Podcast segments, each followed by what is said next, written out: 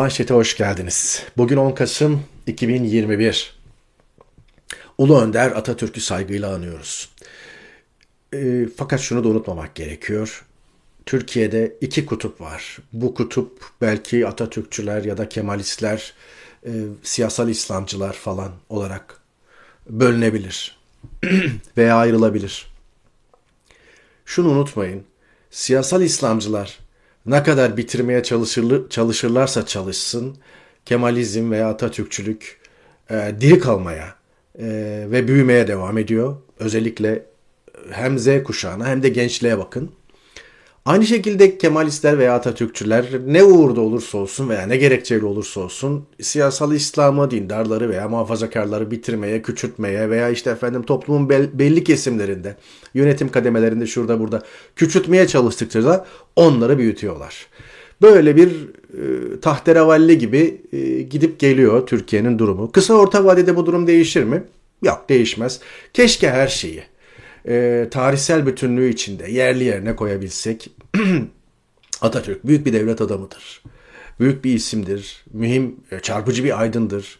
Ve e, kendi tarihi koşulları içerisinde artılarıyla eksileriyle ele alabilsek bunu yapamıyorsunuz. Öbür taraftan e, hemen her konuda. Şimdi lafı şeye getireyim. Şimdi ben burada Meral Akşener'i eleştiriyorum. Kemal Kılıçdaroğlu'na bir şey söylüyorum. Akşener'e laf söylemeyin. Sevmiyor musunuz? Siz zaten ya arkadaş şundan çıkamadık. E, lütfen bir partinin politikalarını desteklemek sizi yandaş yapmaz. Bir partinin politikalarını eleştirmek sizi karşıt yapmaz. Her şeyden önce ben gazeteciyim. Evet Türkiye'deki mevcut rejimin, Türkiye'deki mevcut iktidarın muhalifiyim. Evet Türkiye'deki mevcut iktidara muhalifim. Ama İyi Parti muhalifi değilim. CHP muhalifi değilim. Saadet Partisi muhalifi değilim. Atatürkçülerin muhalifi değilim. Siyasal İslamcıların muhalifi değilim. Türkiye'deki mevcut rejimin, mevcut iktidarın, saray rejiminin, tek adamın muhalifiyim. Doğru. Fakat işte bunu bu şekilde söyleyince de rahatsız oluyorum esasen. Çünkü benim işim gazetecilik. Keşke tek adamın, mevcut rejimin artıları olsaydı da onları e, değerlendiriyor olsaydık. Yok. Yok yani. Bir tane bile yok. Son 5 senedir yok. Son 8 senedir yok. Son 10 senedir yok. Zaten her şey tepe taklak gitmiş aşağı doğru gidiyor. Dolayısıyla bir kere daha söyleyeyim. Biz gazeteciyiz. Gazetecileri bu şekilde ele alın. Herhangi bir şeye muhalif değiliz. Zaten yayının sonunda geleceğiz. 2021 model andıç dememin nedeni de o. İnsanlar bir şeye taraftarlıkları veya bir şeye düşmanlıkları üzerinden yürüyorlar. Türkiye'de bazı gazeteciler var ki mesela yandaş medya biliyorsunuz A Haber'de AKP aleyhine negatif herhangi bir şey çıkması mümkün değildir. Bilakis e, pek çok olayda mizansen ve kurguyla AKP'nin yelkenlerini şişirmek için kullanılır. En tepesinden en altına kadar böyle çalışır sistem. Benzer bir şekilde de bir takım şeyleri kötülemek, bir takım grupları, bir takım partileri, bir takım örgütleri, e, bir takım e, oluşumları, cemaatleri, sivil toplum örgütlerini falan kötülemek için çalışan insanlar vardır. Mesleği budur yani. Adam bununla yatar, bununla kalkar. Şimdi dolayısıyla gazetecilik böyle insanlara da mesafeli yaklaşmayı gerektirir. Ya bu adam bu adamın işi, gücü o grup veya o parti veya o hizip aleyhine geriye doğru 10 yıldır, 15 yıldır, 20 yıldır doküman toplamak e, ve bu uğurda elinden geleni ardına komamak ve işte titizliği filan da kaybetmek. Dolayısıyla buna böyle bakacaksınız. Diyeceksiniz ki bu arkadaş bundan e, filan partiyle alakalı, filan grupla alakalı olumlu bir şey çıkmaz. Zaten hayatını da o grubu bitirmeye vakfetmiş. Dolayısıyla ondan gelen veriye, dataya ihtiyatla yaklaş. Şimdi böyle de bir konu var. Yani e, Türkiye'de işler tamamen çığırından çıktığı için işte birinden bahsettiğiniz zaman kimlerdendir? Kimlere yakın? Neci o arkadaş? Ya da işte böyle moda tabirle AKP'li mi? Ne bileyim devlette bir pozisyonu var mı? Cemaatçi mi? Eski cemaatçi mi? Kripto mu? Falan. Tuhaf. Eskiden memleket sorulurdu e, ki bu naifti. Ya da böyle hani böyle Anadolu'da falan kimler dersin oğlum falan derlerdi. Baban kim falan derlerdi. Benim yaşadığım yerde ben babamın ismini verdiğimde çoğu babamı tanırdı falan. Hoşuma da giderdi bu falan. Ama iş başka bir noktaya gitti yani. Birazdan bakacağız. Yayının e, ikinci bölümünde 2021 model, model Andıç. Evet benim merkezinde olduğum 2021 model Andıç'a bakacağız. Atatürk demişken e, Cumhuriyet'te yayınlanmış galiba. Geçen yıl ortaya çıkan bir fotoğraf. Atatürk'ün ilk fotoğrafı olduğu ifade ediliyor. Ben bu tür şeylere çok ilgi duyarım ki zaten ilgi duyanlar da çoğunluktadır. Bu fotoğrafın orijinali Mektebi Hayriye'de e, Atatürk e, bu fotoğrafı çektirmiş ve annesine göndermiş. E, fotoğraf çok flu. Bunu renklendirmişler efendim. Şurada olduğu gibi. Hatta daha sonra dijital bir teknolojiyle de e, ne, ne bileyim yüksek çözünürlüklü rötuşlamışlar tabir yerindeyse. Ortaya bu çıkmış. 18 yaşındaki Atatürk. Evet bunun Atatürk olduğunu söylediğinizde 18 yaşındaki bir genç işte bu Atatürk dediğinizde insan inanmakta güçlük çekiyor ama öyle. Fotoğrafın rötuşlanmış hali bu. Evet, son derece enteresan. Ee, bir kere daha Atatürk'ü saygıyla analım. Geçtik Belarus'a. Ee, iç siyasete birazdan geleceğim ama Belarus krizi önemli ki bugün ben her gün e, sabahtan akşama kadar BBC seyrederim. BBC News, lokal BBC News, BBC World değil. BBC News e, çok uzun haber yaptı. Özellikle Belarus-Polonya sınırındaki gerilimi. Şimdi bu fotoğrafı Guardian'dan kestim. Guardian'da e, Iraklı Kürt çocuklar olduğu söylüyor fotoğraftaki mültecilerin. E, basının da ilgisi var arkada görüyorsunuz. Evet. Yine bu e, gene Belarus-Polonya sınırındaki işte bir kamptan işte ateş yakarak ısınmaya çalışıyorlar. Evet. Ve yine e, aynı bölgeden Daily Telegraph'tan kestim bu fotoğrafı. E, görüldüğü gibi sınıra şey çekilmiş, tel örgü çekilmiş ve askerler görevlendirilmiş. Yine burada hemen tel örgünün arkasında e, mülteciler durdurulmuş. Asker e, sokmamak için e, önlem alıyor vesaire. Fakat Türkiye ilgilendiren yönü şu. bu da Daily Telegraph gazetesinden bir grafik. Diyor ki grafik özetle. Bu diyor Belarus'taki e, Belarus'la Polonya arasındaki aslında sadece Belarus'la Polonya arasında değil Belarus'un e, Litvanya ve Letonya sınırında da benzer sıkıntıları var ama ağırlık e, Polonya'da. Çünkü Belarus kendine gelen mültecileri hadi buyurun Avrupa'ya deyip Polonya'ya salıyor veya salmaya çalışıyor. Ve bu konuda da özellikle Orta Doğu'da Türkiye, Suriye ve Irak gibi ülkelerle işbirliği yapıyor. Bu grafik onu gösteriyor. Ve Avrupa Birliği'nin açıklama geldi. Eğer bunu tespit edersek e, Türk Hava Yolları'nın uçuşlarını engelleyeceğiz diye. Ve Türk Hava Yolları'ndan çok sayıda uçuş var Belarus'a. Aynı şekilde e, Suriye ve Irak'tan, Irak'ta Bağdat'tan. E, ve e, bu uçuşlarla mültecilerin Belarus'a taşındığı, Belarus'tan da Avrupa'nın içine sevk edildiği bilgisini teyit ederler e, ise Türk, e, Türk Hava Yolları'na böyle bir yaptırım gelebilir. Çok enteresan şeyler dönüyor. Yani mülteci kapaklarını açarım ha diyordu Tayyip Erdoğan. Avrupa Birliği ile yaptığı son anlaşmalardan sonra açmama kararı aldı. Epeydir de bu kararı uyguluyor ama arka kapı politikasıyla Belarus üzerinden e, Avrupa'ya mülteci sevk ediyor olabilir. Belarus'ta tabii Lukashenko Avrupa ile bir hesabı var. Avrupa'daki son diktatör veya işte efendim seçimle devrilmeyen diktatör falan bu haberler çok yıprattı onu. Gerçekten çok yıprattı. Dünyada itibarı kalmadı. Tamam koltuğunu korudu her şeye rağmen muhalif, muhaliflerini hapse tıktı. Kimi de kaçtı ülkeden falan ama e, hele bir gazeteciyi uçağa e, tam e, yani Belarus sınırından geçerken veya Belarus sınırına yakın geçerken bir uçağı jetlerle falan indirtip bir muhalif gazeteciyi e, tutuklaması falan da çok tepki çekti. Eline yüzüne bulaştırdı otoriterliği, diktatörlüğü. Neyse ondan dolayı da çok öfkeli. Yani benim itibarımı yerle bir ettiniz. Yani Lukashenko deyince akla başka bir şey geliyor. Halbuki birkaç sene öncesine kadar gayet iyiydik. Ondan dolayı Avrupa ile bir hesabı var. Ondan dolayı da gelsin mülteciler ben de size gösteririm gününüzü diyor ve ortaya da işte böyle sınırdaki e, manzaralar çıkıyor. Durum çok ciddi. E, Avrupa kamuoyunun e, fena halde gündeminde. Bakalım iş nereye gidecek. Dönelim enflasyon. Gerçekten şu açıdan önemli. Burada bir yabancı grafik bu. Enflasyonun işte başını gören öyle korkulacak bir şey yok diyor ama aslında arkada gövdeyi görüyorsunuz. E, durum bu esasen. Enflasyon e, bütün kötülüklerin anasıdır ekonomide, ilerlemede, büyümede, bir ülkenin refahında. Enflasyonla büyüme olmaz, enflasyonla refah olmaz, enflasyonla ilerleme olmaz. Enflasyon aşağı çekilecek ve ondan sonra siz adım atmaya başlayacaksınız ki Türkiye bu şansı yakaladı. Enflasyonu tek haneli rakamlara düşürdü. Yönü de yukarıydı ama maalesef yapısal tedbirler gelmediği için indirdiler. Geçen bir arkadaş yazmış Twitter'da. Yani götürdükleri paraları Türkiye'ye harcasalardı bugün Türkiye tamam belki Finlandiya ayarında bir ülke olmazdı ama yani İtalya'dan, Yunanistan'dan daha ileri bir ülke olurdu yani kesin.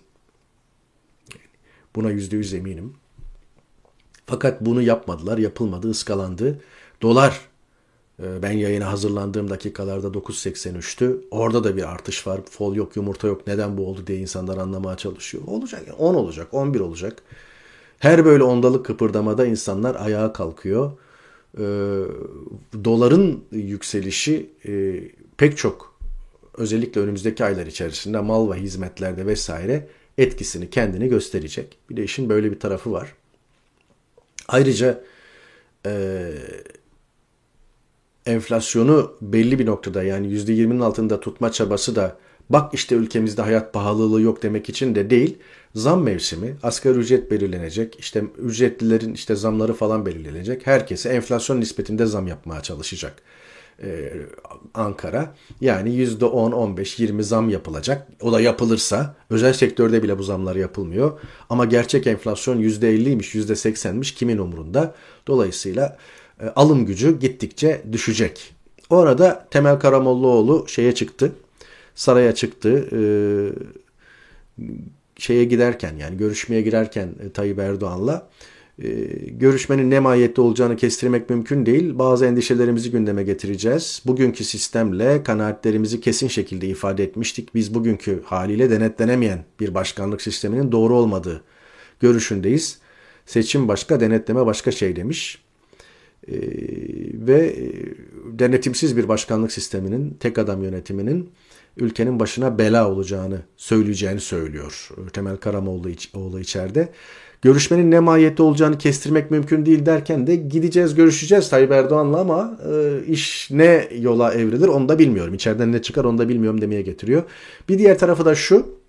Dün anlattım Oğuzhan Asil Türk öbürü Beriki Saadet Partisi sağlığı ile ilgili dedikodular. Tekrar etmeyeceğim. Temel Karamollaoğlu ve Milli Görüş camiasının en büyük kaygısı kazanımları kaybetmek. Şimdi diyor ki e, yani biz aynı tabandan geliyoruz ve bizim tabanımızda da e, belli kaygılar, belli endişeler var. Sen berbat ettin 20 senede. İyi başladın ama arkasını getiremedin.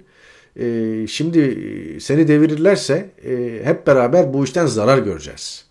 Yani e, yaşam olanaklarımız e, tehdit altında olabilir. Yani şu işi bir tatlılıkla, kolaylıkla bir halledelim falan görüşmesi de olabilir. Benimkisi sadece spekülasyon. Evet. Orada Ahmet Davutoğlu bir e, video e, paylaşmış. Onu da ben e,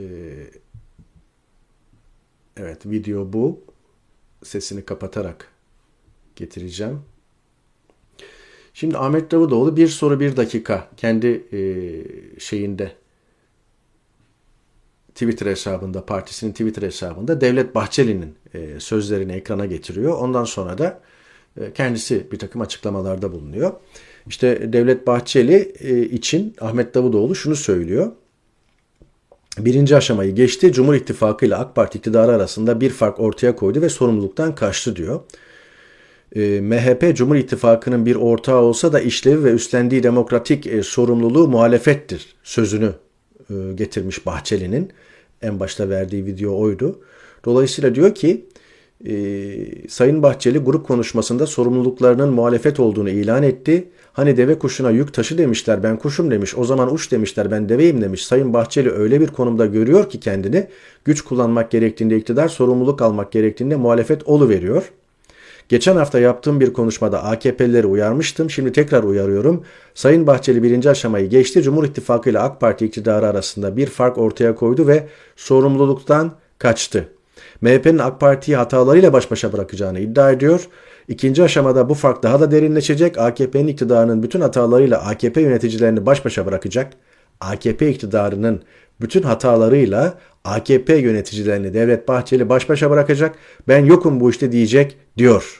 Üçüncü aşama seçime yaklaşırken gerçekleşecek ve AKP ile nihai bir pazarlık kozu için bütün bunları kullanacak. İstediğini elde edemezse de ülkeyi seçime götürecek. AKP yöneticilerini uyarıyorum. Sayın Bahçeli'ye de bir karar vermesi gerektiğini bir kez daha ifade ediyorum. Deve kuşu misali davranmasın. İktidarsa sorumluluk alsın, muhalefetse bu iktidarın hatalarını daha çok paylaşmadan muhalefet konumuna geçsin filan. Önümüzdeki aylar, haftalar, aylar Türk siyasetinde çok yeni gelişmelere gebe görünüyor demiş. Bir enteresan e, şeyde e, hainleri de besliyoruz başlıklı bugünkü yazısında Mehmet Barlas'tan gelmiş. Diyor ki tıpkı diyor Osmanlı'nın son döneminde şey, e, Cumhuriyet'in ilk Birinci Dünya Savaşı'ndan sonra düşmanla işbirliği yapan bazı Osmanlılar 150'likler diye listelenmiş ve sınır dışı edilmişlerdi. Aynen yine böyle bir liste mi yapalım? Mesela Türkiye'yi hedef alan PKK terörizmine karşı sempatik davranan milletvekilleri 150'lik olmaya müstahak değiller mi? Yani muhalifleri gönderelim diyor. Bu konuda eskisinden farklı davranmanın zamanını gelmiştir. Bunlar hem topluma kötümserlik saçıyor hem de Türkiye'nin moralini bozuyorlar. Barlas üst üste yazdığı bu yazılarla ee, yani 80 yaşına gelmiş bir adam yani yaptığı şeye bak Allah aşkına. Üst üste yazdığı bu yazılarla iktidara zemin açıyor, zemin yokluyor. Çok tuhaf bir yere götürüyor işi. Ee, dönüş olmaz bir yola girildiğini ve işte bir önceki yazısında e, CHP'yi kapatalım diyordu. Bir sonraki yazısında muhalifleri gönderelim diyor. Böyleyken böyle yani. Evet. gerçekten e, akıl alır gibi e, değil. E, insan üzülüyor. İnsan e, bir insan nasıl bu kadar savrulur falan diyor yani. Şimdi e, iki e, haber getireceğim. E, ilki Ahmet Takan'ın köşe yazısı Londra'da erken seçim arayışları başlıklı yazısında Korkusuz gazetesinde enteresan bir konuya dikkat çekiyor. Diyor ki AKP iktidarı 40-50 milyar dolarlık sıcak, sıcak paranın peşine düştü. Londra'da yapılan sıkı pazarlıklarda 6 aylık vade ve %6,5 faizle bu paranın Türkiye'ye verilebileceği söyleniyor. Bizimkilerse 1 yıllık vadeyle bu paranın peşinde 1 yıllık vadede ısrar ediyorlar. İstenen faiz %9'a kadar çıkabilir. Ama hemen üstünde e, ekonomi kulislerinde konuşulanlara göre Saray Katar ve Çin'de aradığını bulamamış. Çin, Avrupa ve ABD ile ilişkilerini bozmamak için saraya yeşil ışık yakmamış. Katar bile 6 aylık bir süre koymuş. Verdiğim paranın karşılığında 6 ay sonra geri ödemesini yapamazsanız doları 12,5 liradan alırım diye şart koşmuş diyor. Haliyle ondan dolayı da Londra'ya dümen kırılmış. AKP'nin sıcak para arayışı devam ediyor. Ahmet Takan bunu Londra'da erken seçim arayışları diye özetlemiş. Bir diğer dikkat çekici gelişme Amber'in zaman bu haber Türkiye medyasında çıkmayacak. El Monitor e, sitesinde Suriye Demokratik Güçleri Genel Komutanı Mazlum Kobane ile e, görüşmüş ve Amber'in zaman imzalı haberde 9 Kasım tarihli haberde Türkiye'nin e, Suriye'ye bir operasyon yapamayacağını Mazlum Kobane'nin e, verdiği bilgiler ışığında söylüyor. E, şunu sormuş Mazlum Kobane'ye. Cumhurbaşkanı Erdoğan yeniden Rojava'ya dönük te- tehditlerde bulunuyor. Türk Silahlı Kuvvetleri'nin Rojava'ya yönelik yeni bir operasyon yapacağına dair her gün haberler çıkıyor. Sizce gerçekten böyle bir risk var mı? Mazlum Kobane, Erdoğan her saldırı öncesinde uluslararası güçlerden destek almak için uğraştı, tehditler savurdu. Şu anda da savuruyor, ısrar ediyor ve ısrar etmeye devam edecek. Bence şimdi de bir operasyon için zemini hazırlamak istiyor. Ne var ki bu kez durum, mevcut durum eskiye kıyasla değişik, dengeler değişik e, diyor ve e, ABD ile Rusya size bu yönde teminat verdi mi? ABD bize böyle bir güvence verdi. Resmi olarak bize söylendi. Türkiye'nin herhangi bir saldırısına karşıyız ve kabul etmeyeceğiz. ABD'den güvence aldık. Türkiye'nin saldırısına karşıyız ve buna izin vermeyeceğiz. Görüştüğümüz e, ABD yetkilileri kongrenin Türkiye'ye yönelik devreye soktuğu yaptırımları da hatırlattılar demiş. Ruslar da bize bu yönde Türkiye ile herhangi bir anlaşmalarının olmadığını söylediler. Onların endişeleri ise Türkiye'nin direkt olarak değil Türk ordusu yerine Türkiye'ye bağlı yerel güçlerin yani Suriye Milli Ordusu çatısı altında faaliyet gösteren silahlı kuvvetlerin bize saldıracağı yönünde demiş. Yani özetle şunu söylüyor El Monitör'e verdiği demeçte Mazlum Kobane. Amerika ve Suriyeli dostlarımız bize güvence verdiler. Türkiye saldıramaz. Ama işte e, Özgür Suriye ordusu falan üzerinden öyle kayıp kaçak olur mu? Onu bilemiyoruz demiş.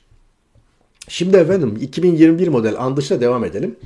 Önce 1998'de ortaya çıkan Andış neydi onu hatırlatayım size. E, fotoğraftaki kişi Şemdin Sakık. Şemdin Sakık'ın e, verdiği bir ifadede PKK'dan e, para alan gazeteciler veya isimler diye bir ifadesi ortaya çıktı. Ve bu isimler içinde gazeteciler, akademisyenler falan vardı. Şemdin Sakık yakalanarak Türkiye'ye getirilmişti, yargı önüne çıkarılmıştı vesaire. Fakat bu bir genelkurmay andıçıyla yani genelkurmay muhtırası veya ihbarıyla ortaya çıktığı için e, buna andıç dendi. Ve bu andıç belgesini de e, Nazlılıcak ortaya çıkardı. İşin arkasında Çevik Bir vardı dönemin kudretli genelkurmay ikinci başkanı. Bu andıç belgesine göre Şemdin Sakık'a şu ifade verdirilmişti. Yani Şemdin Sakık'ın önüne konulan devlet metni ona imzalatılmıştı. Şemdin Sakık göya birilerini suçlayacak ve birileri itibarsızlaştırılacak, canı sıkılacaktı. Bunu isteyen e, Çevik Bir'di, dönemin askeriydi. Şemdin Sakık da buna alet oldu. E, belgeyi de ortaya Nazlı Ilıcak çıkardı. Ve bu belgeyi e, Ertuğrul Özkök başında olduğu Hürriyet gazetesi ki şimdi galiba Hürriyet'ten kovulmuş. E, buna çok üzüldüğünü zannetmiyorum. Tazminatının peşindedir. Muhtemelen birkaç milyon TL tazminat alacak. Ertuğrul Özkök yazdı. E, Zafer Mutlu'nun başında olduğu Sabah yazdı. Kanal D Haber, Uğur Dündar'ın başında olduğu Kanal D Haber yayınladı. Mehmet Ali Birant, Cengiz Çandar, Mahir Kaynak ve Akın Birdal gibi isimlerin PKK'dan para aldığı bu belgede e, üfürüldü. Ve Akın Birdal e, bu uğurda bu yüzden silahlı saldırıya uğradı ve hala o bedensel engeli taşıyor vücudunda. Bu bir bu andıç belgesiydi ve bu andıç belgesiyle e, gazeteciler bu andıç belgesiyle Mahir Kaynak, Akın Birdal vesaire linç edildiler. İşlerini kaybettiler e, itibarları zedelendi. Birkaç sonra, sene sonra da bunun böyle olmadığı ortaya çıktı. Nazlı Can ortaya çıkardığı andıç belgesiyle ama iş işten geçmişti. Mağduriyetler orada duruyor.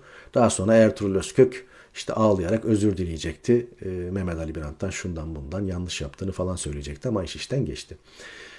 Şimdi bunu niye anlattım? E, bu olay hep oluyor. Yani devlet devlet birilerini itibarsızlaştırmak, birilerini yerin dibine batırmak veya canını sıkan insanlara ayar vermek için bir takım ifadelere bir takım isimleri ekliyor ve güvendiği gazeteciler üzerinden servis yapıyor ve o servis sonucunda da amacına ulaşıyor. Fakat dediğim gibi bunlar hep geçici süreyle olan şeyler. Şimdi e, kendi e, ben de olayın biraz merkezindeyim. Son bir hadiseyle örnek vereceğim. Çok önemsediğimden değil, niye önemsemediğimi de anlatacağım. Şimdi Baylok'un sahibi David Keynes tahliye oldu diye bir haber çıktı. Esasen bu kişi 3 Kasım'da tahliye olmuş ama tahliye oldu e, bir hafta sonra ortaya çıktı neredeyse. E, bu kişi için Baylok'un sahibi deniyor ama bundan emin değiliz. Çünkü Baylok'un lisans sahibi olarak falan geçiyor. Kendi ifadesinde de işte kimlik kartından dolayı veya banka hesabından dolayı e, kendi hesabının kullandığı falan bilgisi ama ondan sonrasına karışmadığı falan gibi bilgiler var. Bilmiyoruz. Yani Bahluk gerçekten kimin? Bu arkadaş neresinde? Ve söyledikleri ne kadar doğru bilmiyoruz. Gerçekten bilmiyoruz çünkü teyide ve tasihe muhtaç. Şimdi bunun ifadesiyle ee, bir iş tutuluyor Türkiye'de. Oraya geleceğim. E, ayrıca bir kere daha e, malumu söyleyeyim. Yani herkese malum olan konuyu bir kere daha söyleyeyim. Herhangi bir telefon aplikasyonu, herhangi bir telefon haberleşme e, uygulaması, programı e, suç değildir. E, Baylog e, database'i denilen veya bilgileri yasa dışı yollarla MIT veya işte devletin bir kurumu tarafından bir yerden satın alınmış veya ele geçirilmiş istihbari delil olarak dahi kullanılamayacak durumdadır. Yani yasal değildir en başından en sonuna kadar.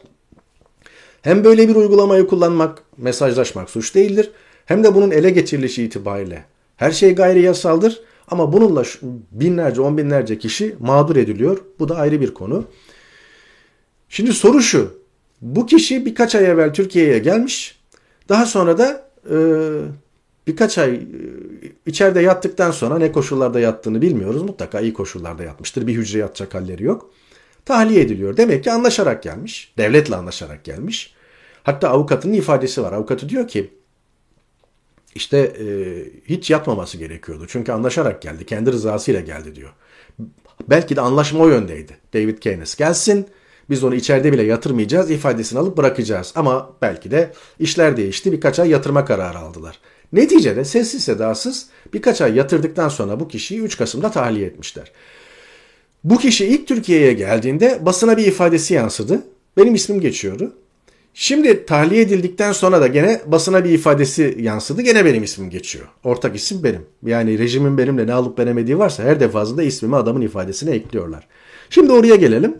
Bu son ifadesinde Barış Terkoğlu e, bu ifadesine ulaşmış ve bir yazı yazıyor. Ve bu yazıda e, bu David Keynes isimli kişinin e, ile benim aynı evde kaldığım, bu evde Çağrı Erhan'ın da kaldığı, bu evde Ahmet Böke'nin de kaldığı, Çağrı Erhan'ın şu anda sarayda güvenlik danışmanı olduğu, Ahmet Böke'nin cezaevinde olduğu, işte benim de firari olduğum falan. Böyle bir şey yazmış. Şimdi bunu tabii neresinden tutacaksın, neresinden düzelteceksin? Ben bu tür şeylerle e, ilgilenmiyorum. Ve bu tür şeylerde kendimle ilgili konularda falan cevap vermiyorum. Topa da girmiyorum. E, Türkiye'deki yargılamaların peşini bıraktım. 6 yıldır e, yaklaşık İngiltere'deyim. E, çıktığımdan beri bir avukatım yok. E, yargılamalar ne aşamada? Davam var mı yok mu? Kaç tane davam var bilmiyorum Allah için. Takip de etmiyorum. Türk yargısının hakkında ne yapacağı veya ne yapmayacağı umurumda bile değil. Yani meselem değil yani. Çünkü Türkiye defterini kapatıp çıkmışım ben yani. Türkiye'yi terk etmişim. 6 yıl evvel de bunu deklare etmişim yani. Türkiye'de dönmeyeceğim. Bir daha bir Türkiye yaşamım olmayacak diye ailecek aldığımız kararı deklare etmişim yani. Bunların hepsi 15 Temmuz'dan aylar önce olan şeyler. Neyse. O ayrı bir konu. Dolayısıyla hakkında çıkan her şeyde ya hakkımda şöyle bir şey çıktı tekzibim budur. Hakkımda böyle bir şey çıktı tekzibim şudur.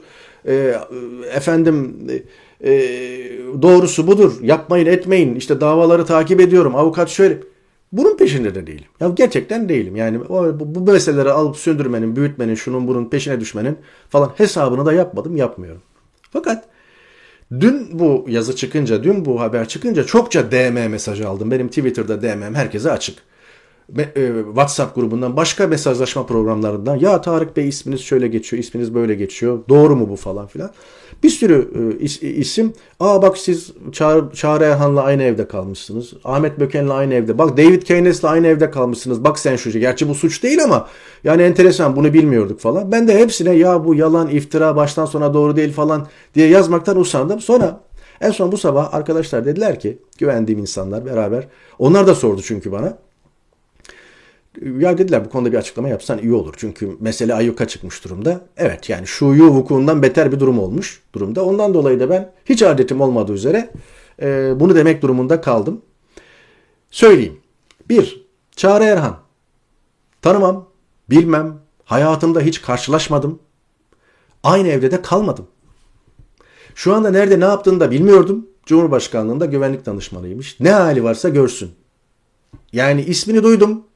Ama ne görüşleri ne fikirleri bana hiçbir zaman ilginç gelmedi. Ne televizyonda seyrettim ne bir yazısını okudum. Sarayda da Allah onu bildiği gibi yapsın hala bu rejime destek veriyorsa. Bilmem tanımam. Aynı evde kalmadım. Ahmet Böken. Ahmet Böken'i bilirim. Uzun yıllardır tanırım. E, fakat aynı evde kalmadım. Ahmet Böken'le Ankara'da gazeteci, gazeteciliğe başladıktan sonra gazeteciliğimin ilk yıllarında tanıştım. Ondan sonra da aralıklı görüştük. E, ailecek buluşmamız da olmuştur. E, çok severim kendisini. Görüşlerine itimat ederim. Zekasına hayranımdır. Ve e, en büyük suçu sıfırdan TRT haberi kurmasıdır.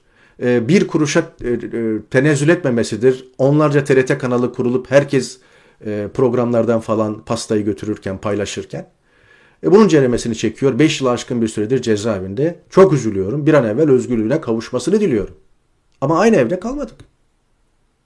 Evet. Yani üniversite yıllarımız da aynı sınıflarda aynı yıllara denk geliyor mu bilmiyorum. Bakmadım yani. David Keynes. Aynı evdeymişim bir de ben onun kaldığı evin imamıymışım. Ya kuyruklu yalan üstüne yalan yani. Ya ne imamıyım bir karar verin. 15 Temmuz'dan önce TSK imamı dediler. Hatta bu bu şebekenin e, unsurlarından biri olan Toygun Atilla bu e, ne derler işte devlet görevlilerine imzalatılan e, bir takım itiraflarla birilerini itibarsızlaştırma ve linç etme şebekesinin mühim unsurlarından biridir Toygun Atilla. şey dedi, TSK'da bütün atama ve terfilere karar veriyordu. Allah'ım dedim ya ben neymişim? O gün Twitter'da attığım bir mesajda ya Genelkurmay Başkanı'ndan başkasının adını bilmiyorum demiştim ya. O zaman o zaman Genelkurmay Başkanı da Hulusi Akar'dı. Bunların hepsi 15 Temmuz'dan önce oluyor. Neler neler izafe ettiler yani. Kara Harp imamı dediler. TSK imamı dediler. Öbürü beriki. Ya arkadaş. Bir gizli tanık ifadesiyle şöyle bilmem ne. Yani geçmişte eleştirdikleri her şeyi aldılar bu defa canlarını sıkan insanlara. Ya bizim de bir kuyruk acımız olabilir. Canımızı sıkmış olabiliriz. Ne bileyim işte bir gazeteci geçen paylaşmış. MIT olağanüstü işler yapıyor. Ee, insan kaçırma olayları falan uluslararası güzel işler falan diye bunu kendi video kanalında köpürterek anlatıyor. Ben bunu ya bir dakika sen ne yapıyorsun diye paylaşıyorum. Yorumsuz olarak hatta. Sonra e, öyle demek istememiştim falan filan diye kıvırıyor. Ondan sonra da bu adamı nasıl bitiririz diye filan. Sağa sola haber salmalar bilmem ne. Öbürü gene işte Türkiye'de sistematik işkence yoktur diye bir yayına imza atmış. Kuyruk acısı var. Öbür fakat işte dediğim gibi böyle servis edilmiş andıçvari bir belgeyi alıyor. Ha diyor sen diyor bizim orada canımızı öyle sıkmıştık. Al biz de senin canını böyle sıkarız. Ya benim canımı falan sıkmıyorsunuz. yani tamam mı? Yani unumu elemişim eleğimi asmışım. Dediğim gibi bir hesabım yok. Türkiye'deki olayların, dava süreçlerinin şunu bunun nereye gittiği falan. O da dediğim gibi umurumda bile değil. Fakat insanlar şimdi siz böyle yazınca ya galiba bunlar aynı evde kalmışlar aralarında bir imam cemaat ilişkisi varmış diye falan kendi çevremizin, yakınlarımızın, okuyucu, seyirci kitlemizin de kafasında bir soru işareti. Çok güvendiğim insanlar, aa aynı evde kalmışsınız. Geçen biri mesaj attı. Çağrı Erhan'la aynı evde kalmışsınız. Onun annesi benim çocukken doktorumdu falan diye mesaj attı. Ya dedim ki ya böyle değil ama işte dedim ya bütün bunların hepsi bir açıklama yapmayı gerektiriyor. En azından ben bu açıklamayı Türkiye'deki şebeke için değil veya işte medya mahallesi için değil o e, bizi izleyen, sürekli takip eden insanların veya eğer bu konuda bir zihni karışıklık yaşıyorlarsa onları aydınlatmak için yapmış olayım. David Keynes. Tanımam, bilmem, hayatımda görmedim.